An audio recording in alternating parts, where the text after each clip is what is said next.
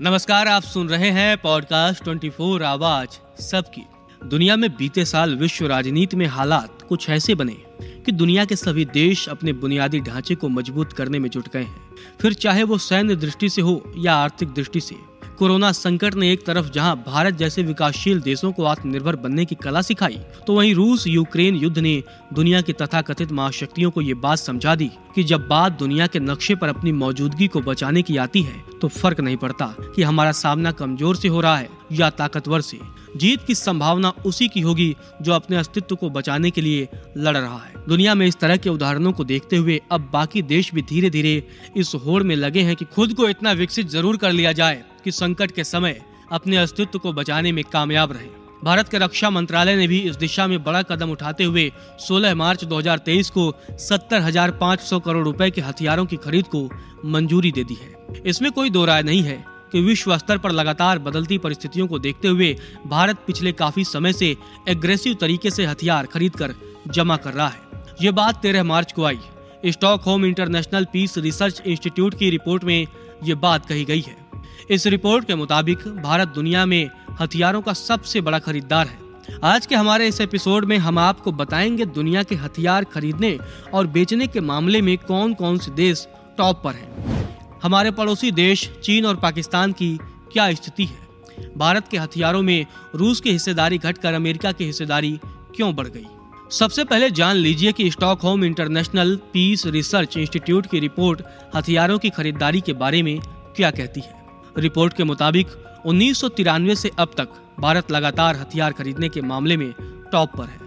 2018 से 2022 के बीच दुनिया भर में हथियारों की कुल खरीदारी में भारत की हिस्सेदारी 11 फ़ीसदी है। भारत के बाद हथियार खरीदने में दूसरे नंबर पर सऊदी अरब और तीसरे नंबर पर कतर है। दुनिया में कुल हथियारों के निर्यात में 40 फ़ीसदी हिस्सेदारी अमेरिका की है। अमेरिका ने 2018 से 2022 तक इकतालीस फ़ीसदी हथियार मिडिल ईस्ट देशों को बेचे हैं। पिछले पाँच साल में दुनिया में हथियारों की खरीद पाँच फ़ीसदी तक घटी है। वहीं यूरोपीय देशों ने सैतालीस प्रतिशत ज़्यादा हथियार खरीदे हैं। भारत की बात करें तो रिपोर्ट के मुताबिक अब रूस की तुलना में भारत अमेरिका से ज़्यादा हथियार खरीद रहा है। उन्नीस सौ तिरानवे में पहली बार भारत दुनिया में टॉप हथियारों का खरीदार बना था। भारत तब से अब तक इसी रैंक पर बना हुआ है। पिछले पाँच साल में हथियारों की खरीद में आई गिरावट के बावजूद ग्यारह फ़ीसदी हथियारों की खरीद भारत करता है। 2013 से 2017 के बीच भारत ने रूस से कुल विदेश से इम्पोर्ट किए गए हथियारों का चौसठ फ़ीसदी हिस्सा खरीदा था। वहीं 2018 से 2022 से बीच रूस से खरीदे जाने वाले हथियारों का ये डेटा घटकर 45 फ़ीसदी रह गया है। भारत सबसे ज़्यादा हथियार रूस, America Israel South Korea, France से खरीदता है।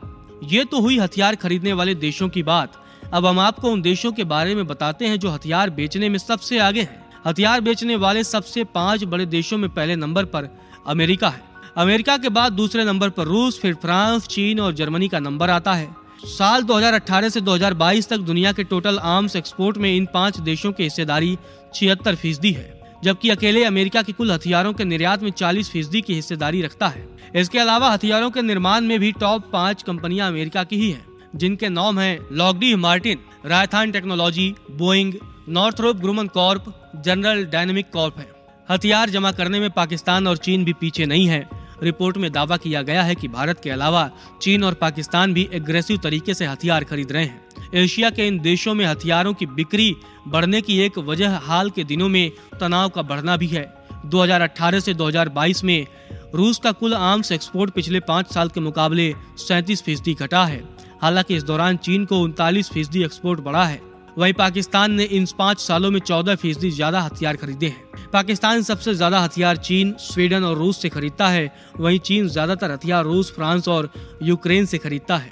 2022 में रूस यूक्रेन जंग शुरू होने के बाद कुल 22 देशों ने यूक्रेन को हथियार सप्लाई किए। इनमें अमेरिका टॉप पर है। यूक्रेन भेजे जाने वाले कुल हथियारों में से 35 फ़ीसदी हिस्सा अकेले अमेरिका का है। इस मामले में सोलह दशमलव नौ फ़ीसदी के साथ दूसरे नंबर पर पोलैंड आता है। इसी तरह दुनिया के सभी देश एक दूसरे को हथियारों की सप्लाई कर रहे हैं। ग्रामीण हिंदुस्तान में एक कहावत लंबे समय से प्रचलित है, काबू सच्चा, झगड़ा झूठा।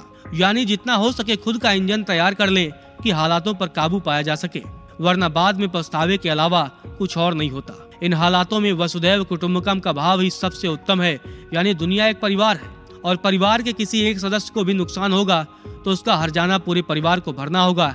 इसीलिए खुद की सुरक्षा के लिए हथियार जमा करने में कोई बुराई नहीं है। लेकिन सबसे ज़्यादा ज़रूरत उन हालातों को बदलने की है, जो दुनिया को धीरे धीरे गर्त में ले जा रहे हैं। आशा करते हैं आपको ये जानकारी पसंद आई होगी। और ऐसी ही जानकारियों से जुड़े रहने के लिए सुनते रहें पॉडकास्ट 24 आवाज़, सबकी।